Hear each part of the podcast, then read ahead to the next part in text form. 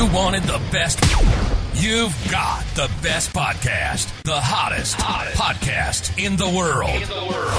The Chris Voss Show, the preeminent podcast with guests so smart you may experience serious brain bleed. Get ready, get ready. Strap yourself in. Keep your hands, arms, and legs inside the vehicle at all times, because you're about to go on a monster education roller coaster with your brain.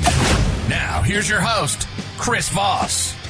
Hi, folks. It's Voss here from thechrisvossshow.com, the chrisvossshow.com. Hey, we're coming here with another great podcast. We certainly appreciate you guys tuning in. Thanks for being a part of the show. As always, to see the video version of this, you can go free for an unlimited time. You want to grab this deal, what's available. YouTube.com forward slash Chris Voss. You can see all the wonderful things we're watching over there. Go to goodreads.com forward slash Chris Voss. I think one of my giveaways from one of my books is still running over there. You can go over there and see everything we're reading, reviewing, all the cool stuff that some of the authors that come on the show are doing. Also go to all of our groups. There's so many of them. Facebook, LinkedIn, Twitter, Instagram, TikTok, all those places the cool kids are going. We're just not on Snapchat yet. I don't know why. Maybe it's obvious. Why not? Anyway, guys, be sure to go over there and subscribe to all the channels and follow us over there. So we're excited to announce my new book is coming out. It's called Beacons of Leadership, inspiring lessons of success in business and innovation. It's going to be coming out on October 5th, 2021. And I'm really excited for you to get a chance to read this book. It's filled with a multitude of my insightful stories, lessons, my life, and experiences in leadership and character. I give you some of the secrets from my CEO entrepreneur toolbox that I use to scale my business success, innovate, and build a multitude of companies. I've been a CEO for, uh, what is it, like uh, 33, 35 years now. We talk about leadership, the importance of leadership, how to become a great leader, and how anyone can become a great leader as well. So you can pre order the book right now wherever fine books are sold. But the best thing to do on getting a pre order deal is to go to beaconsofleadership.com. That's beaconsofleadership.com. On there, you can find several packages you can take advantage of in ordering the book. And for the same price of what you can get it from someplace else like Amazon, you can get all sorts of extra goodies that we've taken and given away. Uh, different collectors, limited edition, custom made numbered book plates that are going to be autographed by me. There's all sorts of other goodies that you can get when you buy the book from beaconsofleadership.com. So be sure to go there, check it out, or order the book wherever fine books are sold. Today we have an amazing author on the show. His new book uh, just came out October 19th, 2021. The book is called Liberty is Sweet the hidden history of the American Revolution. You may have heard of it. It's pretty cool, and it brought you to uh, democracy where we are today. And we're going to have Woody Holton, the author, on the show today. He's going to be talking to us about the book and all the cool stuff that went into it. Woody is a PhD from Duke University. He's a Cosland professor, or Mick Cosland professor of history at the University of South Carolina, where he teaches classes on African Americans, Native America, early American women and the origins of the Constitution, Abigail Adams, and the era of the American Revolution. Welcome to the show, Woody. How are you? I'm good. I'm good, Chris. Thanks for having me on. Thanks for coming. I certainly appreciate it. And congratulations on the new book. Yeah, yeah. 12 years. It's nice to finish. 12 years it took you to write this book. Holy crap. Yeah. Yeah. Well, I teach a lot, but, but, and I've got, I had my kids grow up during those 12 years, but wow it's been a fun thing to do at the same time. So give us your plugs so people can find you on the interwebs and get to know you better. Well, hidden history is the part I'd, I'd stress. And for instance, talking about the origins of the revolution, I mm-hmm. realized having taught this for 30 years, why did they rebel? I was mm-hmm. asking the wrong question mm. because it was Parliament that rebelled. The mm. colonists, the free colonists at least, were completely satisfied with their relationship with the British Empire as of, say, 1762. Mm-hmm. It was Parliament that was dissatisfied, that wanted to levy taxes, that wanted to restrict their taking of land from Native Americans, and so forth. So it's Parliament that tried to change things. Wow. And it was the colonists who just wanted to hang on to what they had. Yeah. It's always that government getting in the way. So give us uh, your websites where people can find you on the interweb, get to know you better, and then let's get into what motivates you. All right. So I embarrassed to say I don't have a website, but I'm very active on Twitter, and I'm there. I'm Woody Holton USC. Mm-hmm. Uh, the university, the old USC, the classic, not the one in California, Woody Holton USC. And so, for instance, one thing I have there is a, a long running hashtag countdown to 1619 Mhm. that was my endorsement in a way of the 1619 project and it was 76 quotes of white americans from the revolutionary era who were angry at the british for an alliance that they made with enslaved people Mm. Um, so if you go to my twitter page you'll find things like that Ah, that's pretty interesting. Let's see. What motivated you want to write this book? You were just like, I really want to write something for 12 years or? Yes, exactly. So people would leave me alone. No, there are great histories of the revolution and there are great history of women in the revolution and Native Americans, African Americans, but they tend to be really separate. Hmm. And more recently, historians have had a chapter in the back on blacks and a chapter in the backs on indigenous people and so forth. And my whole idea was to not have separate chapters, but to integrate them all into the same story. Because I think you can't understand why people like Thomas Jefferson uh, and George Washington are immensely wealthy. George, John Hancock's the richest guy in Boston. Those aren't the kind of people who usually start revolutions. So why did they start revolutions? One thing you need to understand to why they did that involves Native Americans because it was indigenous people who sided with the enemy, that is the French, in the mm-hmm. previous war. And the British government said, we don't want another war against the Indians. And so in 1763, the British government drew a line along the crest of the Appalachian Mountains saying to white settlers like Jefferson and Washington, who were more land speculators than settlers, you can't go west of this line because that's going to stop the Indians from going to war with us. And the line pissed the colonists off, but what even more pissed them off was to enforce the line. The British government put 10,000 peacekeeping troops in America, mostly along that border. And here's a line from modern politics that applies in this case.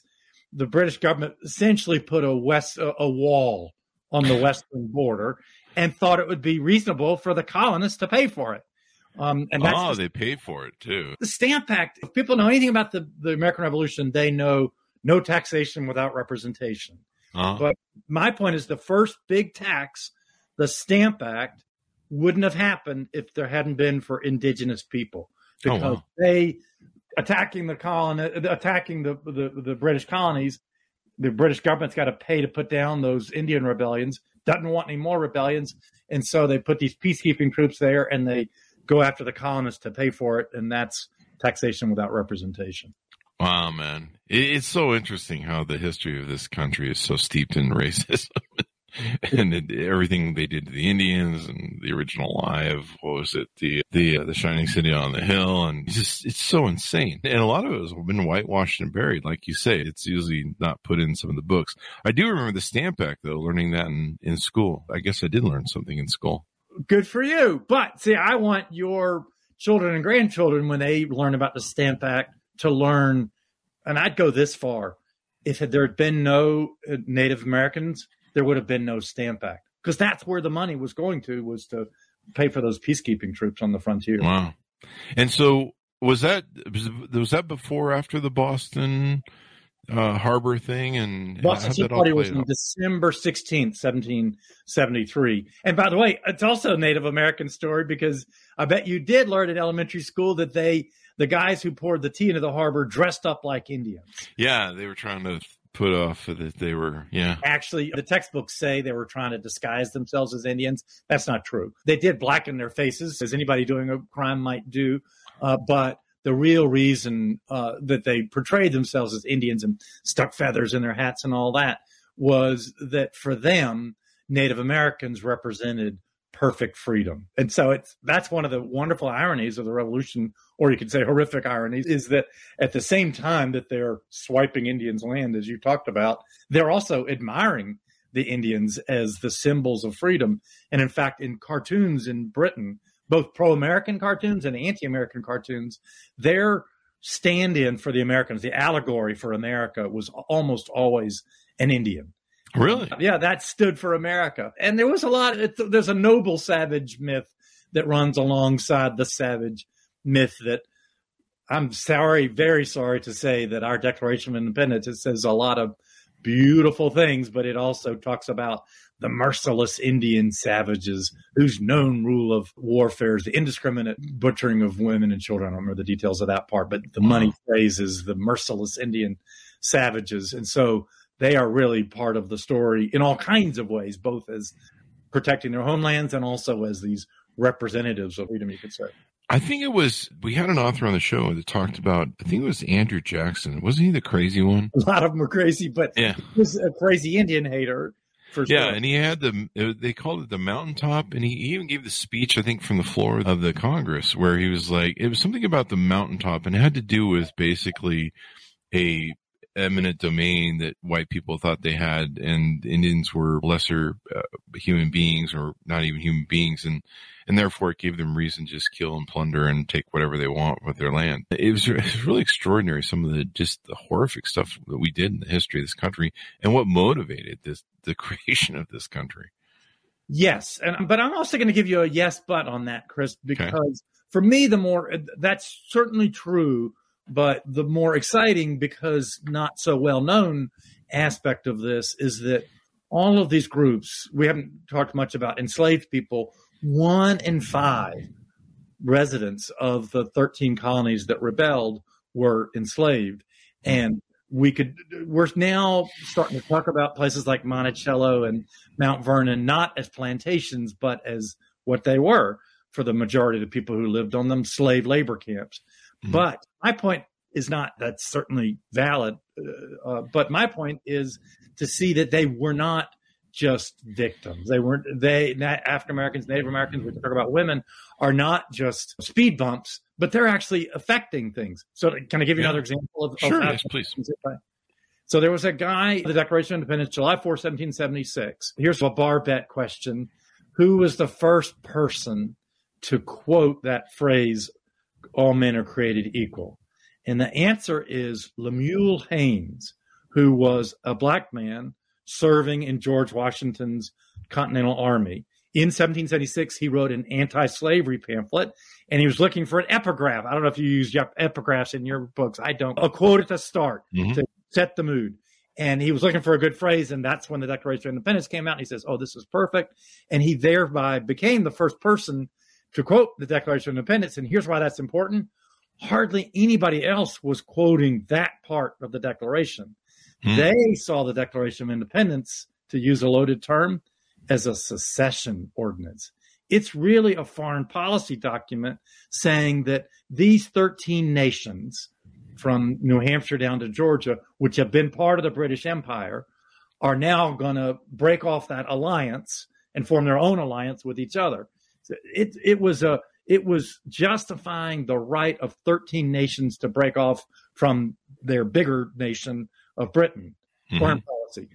What Lemuel Haynes did was start a process that shifted the focus of the Declaration from secession document to Universal Declaration of Human Rights. And in fact, the vast majority of the people who quoted the Declaration of Independence for the rest of the 18th century were abolitionists, people fighting slavery, whether they were African American, like Lemuel Haynes, or many people have heard of Benjamin Banneker, who also quoted it, but also quoted not the secession phrases like the whites were doing, but quoted created equal. And also white abolitionists did that as well. And later we get women's rights activists. They quote created equal and they transformed this document, which Lincoln said if they hadn't done this, this would have been wadding on the field, just wasting Wow. Because they okay they got their independence. So we, who who needs the, the document? It was anti-slavery people, black and white, women's rights activists, male and female, who transformed the Declaration into this Universal Declaration of Human Rights. Wow, that's pretty amazing. Because there's a lot of people who talk about how in the Declaration of Independence, or I'm thinking of the Constitution, when all men are created equal, aren't they? When, they give to they give the power to land. it it gave this is something that that I'd like to talk about, which is the incredible gap between the principles and the people. Hmm. Um, so I, I think we must, all of us, uh, black, white, anything, must love the, what Jefferson wrote. All Mhm. men are created equal, especially after Elizabeth Cady Stanton revised it for the Seneca Falls Declaration in 1848. All men and women are created equal. So Mm. we love the writings, but you have to hate the guy because when he wrote those words, he owned he well over the course of his lifetime he owned 600 people, and unlike some of the other founders, Jefferson constantly made it clear that he knew that slavery was a tremendous evil, and his fellow delegates in Congress knew that too. One way is that they refer to slaves a lot in there, and, and in fact, in their sort of capstone grievance, but they never used the word. And they were more more likely to refer to African Americans. Of course, that term didn't exist, but they were most likely to say Negroes uh, or, or blacks or slaves. None of those three words is in either the Declaration or the Constitution, but they are in the records we have of the conversations that led to those documents. And oh yeah, what are we going to do about the blacks? This. What are we going to do about the Negroes? That. What are we going to do about the slaves? This other thing. But then when they wrote the document, they wrote around those terms Mhm. because they didn't want to advertise the fact here we are proclaiming freedom in the Declaration and establishing a government in the Constitution that would have the Three Fifths Clause, that would have the Fugitive Slave Act, that uh, and so forth. They didn't want to acknowledge that a whole lot of it was about keeping enslaved people enslaved. So, did they foresee that? Because I know there was a lot of arguments at that time going on about slavery and anti-slavery and stuff. Did they foresee that maybe they, when they wrote it, they're just like, there might come a day in the future that everyone will be equal. We're still waiting for that time, but sadly, but maybe they foresaw the future. They certainly were really good at foreseeing the future. that document. What they foresaw is a great question, and someone else who was involved in that question earlier than you were was Abraham Lincoln, because It definitely said- was earlier. both both during the Lincoln Douglas debates and during the uh, Gettysburg Address, he made this extraordinary claim that Jefferson, although a slaveholder, was sincere in his opposition to slavery, but knew that it wasn't realistic to persuade other people or even himself to be against slavery, but that Jefferson had this theoretical opposition to slavery, so he put all men are created equal in the document. He mm-hmm. snuck it in there, according to Lincoln. Really? I would describe it as a time bomb. It's not going to blow up right away, but it's there. And at some point, it will be activated and it will result in freedom. And in fact, it did. It took a civil war to do it and massive agitation on the part of slaves and their white supporters.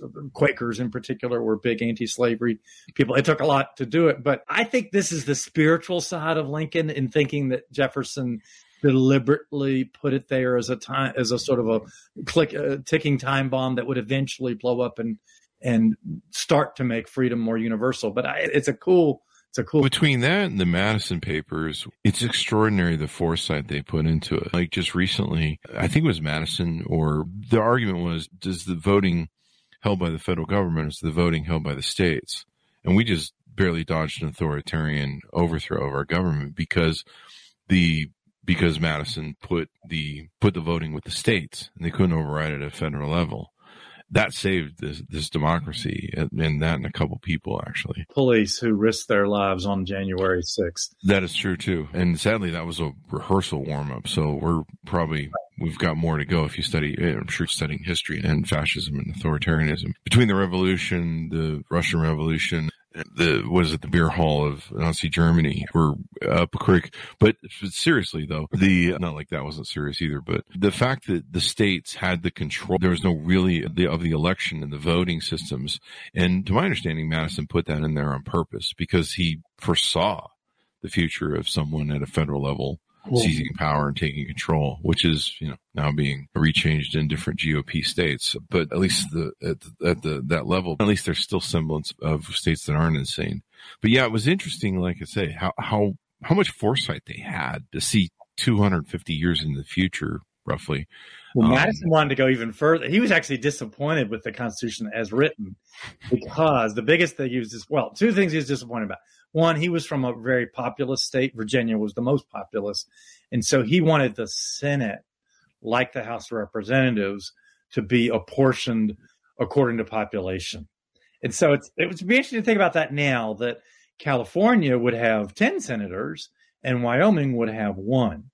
If that were the case, a lot of legislation I'm sensing that you and I both support would have passed because the, the right now there are senators who represent more sheep than people. And meanwhile, those two California senators are each representing however many people they have. They are now 60 million. It's, it is a very undemocratic setup. And he didn't want, now, he had a dog in the fight because he happened to come from the California of 1787, which was Virginia. But the other thing he wanted, it's amazing to imagine it now, he wanted the federal government to have a veto over state laws. And I'm not sure I'm even for that. There'd be times when that was good, when the federal government was finally ready for the Voting Rights Act and the Civil Rights Act. I sure would like for it to have been able to intervene when states like mine, South Carolina, denied African Americans the right to vote.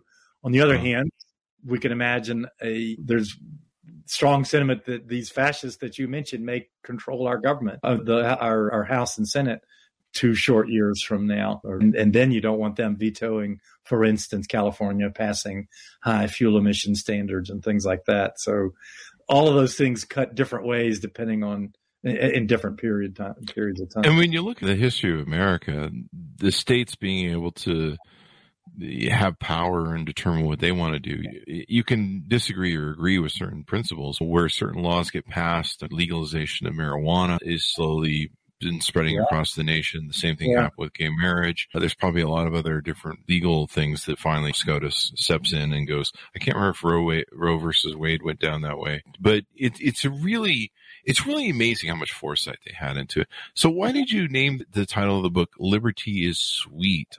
I was thinking of the, the book, Dude, Where's My Car? Where he goes, dude, what's my to, to say? And he goes, sweet. And he goes, what's it say? And he says, sweet. So why why did you name the book? Well, that's why. No, I did it as a, a little deception ah. because I wanted people to think that liberty is sweet referred to it was a quote from a speech by Patrick Henry. He's the guy who said, "Give me liberty or give me death," or somebody like that, John Adams or Ben Franklin or whatever. What it actually is from, though, is a letter written to George Washington when he was commander in chief of the Continental Army, and it's from the man who was running his slave labor camp, Mount Vernon, in uh, the winter of 1775, 1776, saying, and he actually was his cousin running it. He says, George, we got a problem because you're for the revolution and I'm for the revolution, but the governor of Virginia is loyal to the crown and he's assembling his own army. And he, his name was Governor Dunmore, he's issued an emancipation proclamation he and he did on November 15th, 1775, very similar to the one that Lincoln issued four score and seven years later mm. in, in 1862. And so the this is the British offering freedom to black Virginians, not to, to blacks who are owned by loyalists like Governor Dunmore, who had slaves and kept them, but if you're owned by George Washington or Jefferson or any of the other patriots, and if you run away and if you can get to Governor Dunmore, He's going to put a musket in your hands and he's going to free you for fighting for your king. And so a lot of people were already talking about running. Ultimate, quite a few people would run from Mount Vernon. Thousands nationwide of African Americans ran to the British and got free that way. So when Lund Washington wrote George Washington that winter saying, he said, Oh, a lot of your slaves and even some of your servants are talking about running away. Liberty is sweet. So the point is that liberty's sweet for Jefferson and Franklin and Hancock as they rebel against the British, but liberty is also sweet for enslaved people as they uh, run away from Jefferson and Washington and the other enslaving sons of liberty. I love the details on this because I just got the I don't know why, but I, I you get in, in, in at least when I went to school, I'm not even sure they get taught history anymore. But when I went to school, they gave you this flowery version of it yeah, a bunch of people are against taxes and they did this thing and they're like, yeah, screw the British, eh? Cause they're, I don't know, they got bad teeth or something. I don't know. and, uh, and they're just like, yeah, we really like tea a lot. And so, yeah, we're just going to go start a revolution. And then the Beatles wrote a song about it and that was it. Reality is so much more interesting than this cardboard. Yeah, I got that version uh, in elementary school as well, and I think they're actually doing much better in high school now. I talked to a lot of, yeah. of uh, high school teachers on Twitter, and they're doing some pretty cool stuff. They use Howard Zinn's book, People's History of the United States. This leads to something that that I want to make sure that your listeners know about, which is there is a massive effort going on to suppress this more nuanced and open ended view of the revolution because many people in Congress, and, and, including the former president when he was in power, who really want to go back to the hero worshiping version and see history as a form of indoctrinating kids. For me, mm. history is not a series of dates, it's a series of debates. That is, the best high school teachers, and I think you can even do this at younger levels, are getting their kids into debates. So you mentioned the Boston Tea Party. We could talk about the Boston Massacre three years earlier. Were those troops justified in firing into the crowd? I get my students to do a mock uh, trial, and it's interesting. The jury ends up voting that they were justified. Oh, wow. It be that I have more mainstream type uh, students. The crowd was throwing rocks at them. It's the same kind of arguments that you could talk about with Black Lives Matter protest or this guy in Wisconsin who got off after murdering two people at that protest in, in Kenosha. The same issues came up in the Boston Massacre. There is a huge war going on about the Revolutionary War and how to teach it. Should we teach it as worship these men like Washington and Jefferson, or should we teach it as a bunch of debates? who was right on the Boston about the Boston massacre and who uh, about about uh, slavery and was it did, was it possible to even consider abolishing slavery and so forth? And of course, I'm into teaching the debates. And I think this is brilliant. Uh, I think we tried to get the author of the 1619 project or whoever's the author of that book. We invited them to come on the show through the publisher. So hopefully they send them to us. But to me, it's much more interesting because the nuances of it, all the people that were involved and the motivations and everything else are just are tell a better story and give a better depth. And actually it's just better history. It's more interesting. I, when i look back on it now my history was just whitewashed with a bunch of white i know all the white men that were involved. I know there's a lady who made the flag. I think that's about the only time a lady comes into it. And black people really aren't a part of it. I'm just astounded. The black person was the person who said all men were created equal. And he didn't write the term but he was the first one to quote it. And he's really shifted the spotlight he and other anti-slavery people shifted the spotlight, turned the, mm-hmm. the Declaration of Independence from secession document into what it is today. And I mean, women very much. You mentioned Betsy Ross, and if we got a second to talk about their absolutely crucial role, mm-hmm. because we have 12 years at, from 1763 to 1774 where Parliament is dissatisfied, is trying to change things, but the colon but the colonists are fighting not at first with bullets but the big thing they did was boycott britain. And that uh, biden was saying to russia if you invade ukraine again we're going to econom- uh, economically boycott you like nothing you've ever seen. He probably knows that was a very powerful instrument of the american revolution in the early years. That is the british put a tax on tea we boycott tea. The British put, put a tax on other things, and we boycott. At one point, the colonists were basically importing nothing from from Britain. And my point is that none of that would have worked if only dudes had done it, because majority of the tea, which was people really addicted to that Chinese tea, the majority of the tea was drunk by women. And so we see these things in the newspaper where a bunch of women get together and sign an agreement not to drink tea. And it's the revolution is politicizing women, even if they don't want to be, they're mm. they're getting politically involved. Once they start boycotting British cloth, you need women to spin the thread and then weave that thread into cloth to replace the cloth that they used to import. So women are really crucial to the to what the, the colonists are doing. And then once the war gets started, I have a student who pointed this out to me. I, it's such an amazing point that laundresses saved lives. That the every army at that in that period mm-hmm had lots of women with it. There's a couple of ones that stand out because they dressed as men and disguised themselves as, as men to, to enlist as soldiers, but much more numerous were the women who came along. They were wives or they just needed work and the small rations they could get from the army. But here's my point. The lowliest job in the army for women was laundress. But if you're washing clothes, you're killing lice. And lice are the biggest spreaders of typhus. And oh, really? Washington inoculated the army against smallpox. The biggest killer was typhus. So, so I don't know. This needs to be a bumper sticker. Laundresses save lives. Wow. Everybody, or is uh, everybody? It takes a village. I don't know. yes. Yes. Well, these the, army camps were absolutely were traveling villages. Wow. It, it, I love this. To me, this is more richer history. I would have loved to have heard about this when I was taught in school because when they taught in school, you just go, yeah, they got drunk one day and we're like, yeah, let's start a war with England. And right. yeah, now we're a nation. So there you go. And right. you're just like, oh, the Cliff Notes version. But no, I, I like this deeper, more richer thing because you always knew it had to be there. I never really gave it much thought because I don't know, I'm busy. But to me, it's just more interesting history. And I've learned so much by a lot of the authors we have on the show that have, have talked about this era uh, all the eras through American history, and you learn just it's a rich tapestry of uh, a multitude of all variants of people from all walks of life, and and and it's not a monolith of white people. It's not a monolith of male people. It's it's and or just like I, the the one thing I took away from our history was no one really cared about slavery until Abraham Lincoln came along. And right, you know, right. books like yours, that's not true. One thing I also learned from history is that one of the real things that helped end history was the invention of automation and the cotton gin.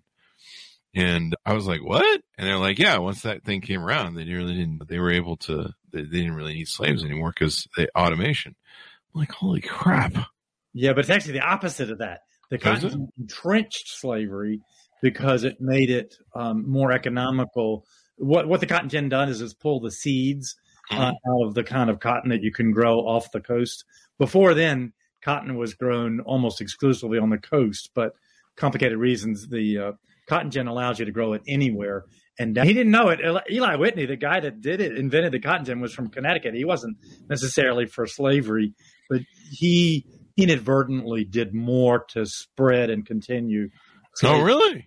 Than anybody through that invention because it made it much more economical to grow inland cotton. They, and it's the reason that we continued having slavery for 30 years longer than yeah. the British did. They had enslaved people growing sugar, but you but we had primarily by the 19th century slaves were growing cotton and it was incredibly profitable and this and the the southern slaveholders wouldn't give it up, but neither would a lot of northern industrialists because the industrial revolution in America is, is cotton mills where they're mm-hmm. taking that slave grown cotton, manufacturing it into cloth, which goes back to be worn by slaves. So the northern manufacturers they needed the slaves as much as the slaveholders did a as suppliers and b as a market they, they talked wow. about the whig party but it's really true of the whole american economy as an alliance of the loom that is the power looms water powered uh, uh, looms uh, making cloth in the north it's an alliance of the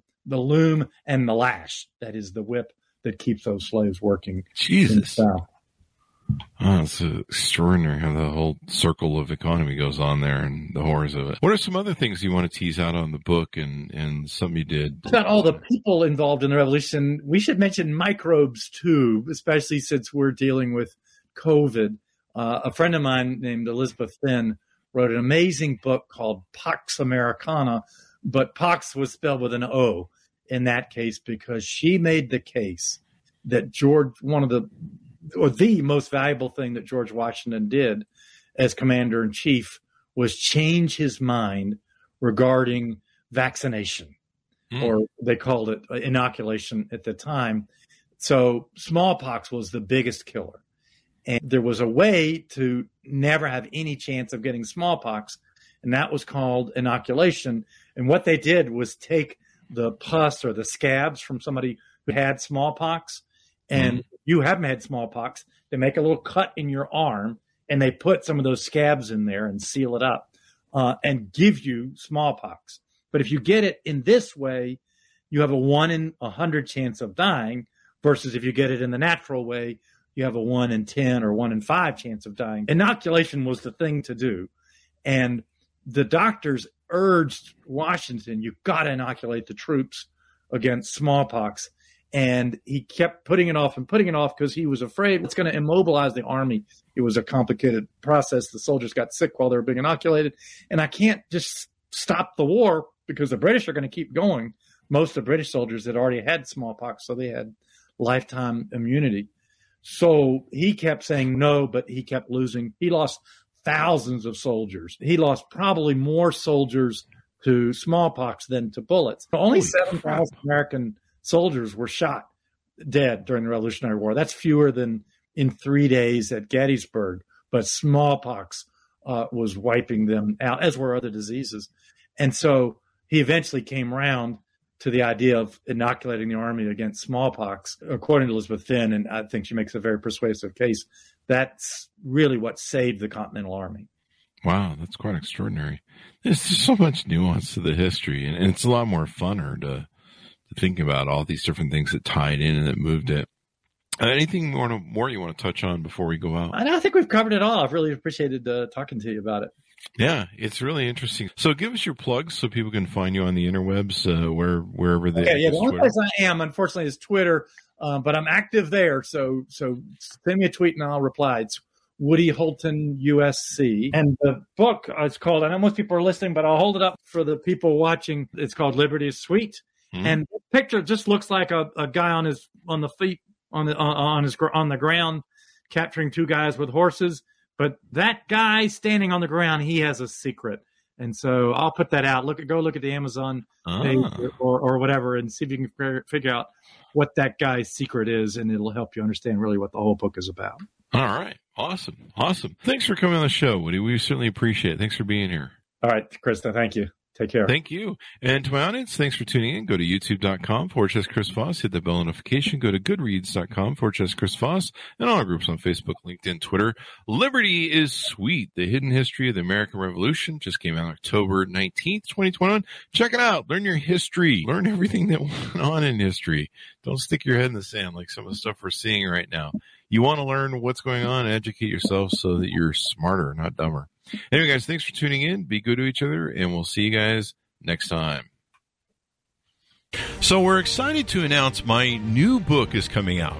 It's called Beacons of Leadership Inspiring Lessons of Success in Business and Innovation. It's going to be coming out on October 5th, 2021.